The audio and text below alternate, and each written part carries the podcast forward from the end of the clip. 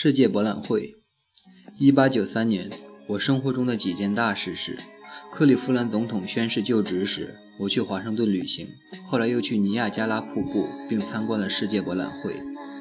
我们是在三月份去尼亚加拉的，站立在瀑布边的高崖上，只觉得空气颤动，大地震抖。此时此地的心情虽笔墨所能形容。许多人都感到奇怪。像我这样又忙又聋的人，怎么也能领领略到尼亚加拉瀑布的奇观盛景？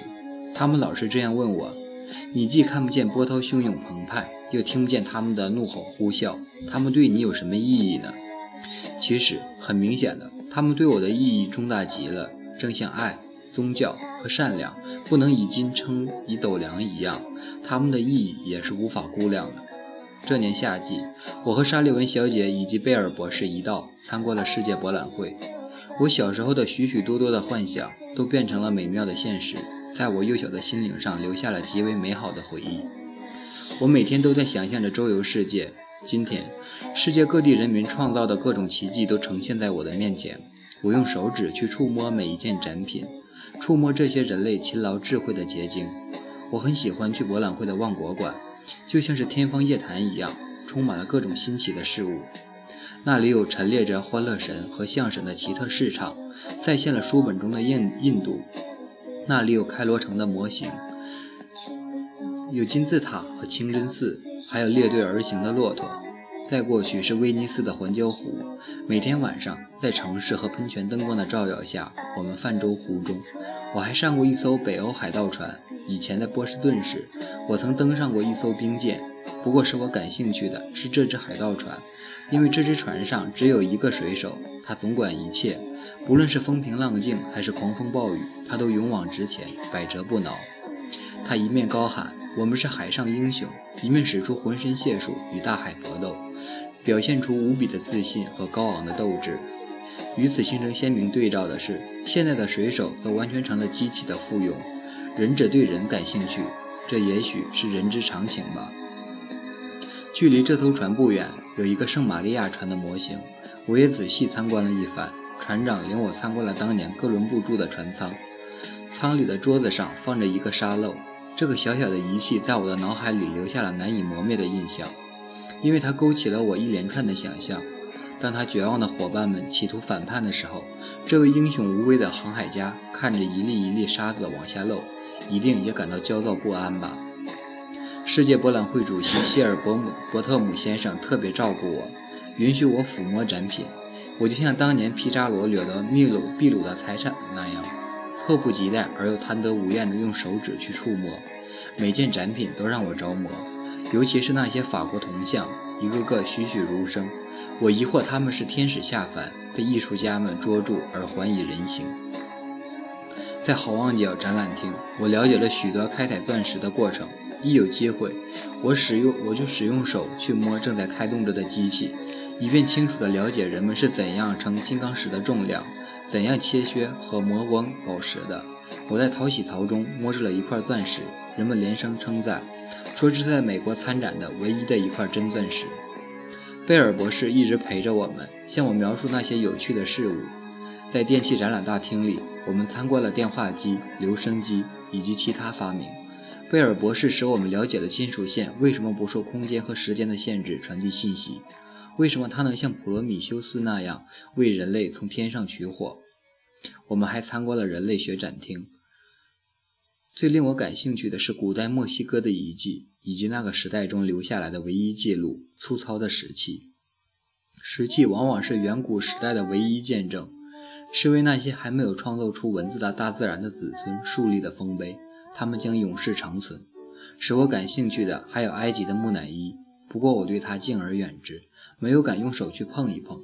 从古代遗物上，我了解到了有关人类发展的种种知识。其中许许多多都是我以前未曾听说过、未曾在书中读到过的。博览会上度过的这三个星期，使我的知识有了长足的进步，从童话故事和玩具，迈到了对现实世界中的真实而平凡事物的热爱。求学。一八九三年十月以前，我杂乱无章地自学了许多东西，读了有关希腊、罗马和英国的历史。我有一本凸字版的法语语法书，我已经懂得了一点点法语，常常用所学到的新词在脑子里做练习，自娱自乐。对于语法规则或其他用语不很注意。那本语法书对一些词注了音，在没有任何人帮助的情况下，我试着去掌握法语的发音。当然，这对我来说实在太困难了，就好比企图以微弱的力量去获得巨大巨大的成功，但却使我在雨天总算有点事儿可做，而且确实学会了一些语法，使我兴趣盎然地读拉方登的寓言和拉希姆的被强迫的医生。我也花了不少时间来提提高说话的能力。我摸着书，高声朗读给沙利文小姐听，并且能背诵几段自己最喜欢的诗句。他不断地纠正我的发音，告诉我在哪断句，怎样转调。直到1893年10月，我从参观世界博览会的疲劳和兴奋中恢复过来，才开始在固定的时间上课，学习固定的课程。那时，沙利文老师和我正在宾夕法尼亚州的休尔顿市，我们专程去探访韦德先生一家人。他的邻居艾伦先生是一位出色的拉丁语学家，所以我就在他的门下开始学习拉丁文。我仍然记得他是一位温和且博学的人，主要教我拉丁语的语法，但有时偶尔也教我算术。我觉得算术既困难又乏味。艾伦先生和我一起阅读坦尼斯坦尼森的回忆一书。我虽然读过很多书，但从来没有用评论的眼光去读。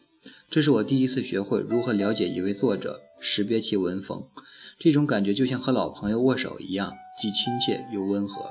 最初我不怎么愿意学拉丁语语法，因为学语法浪费时间去分析每一个字，什么名词、所有格、单数、阴性等等，真是繁琐死了。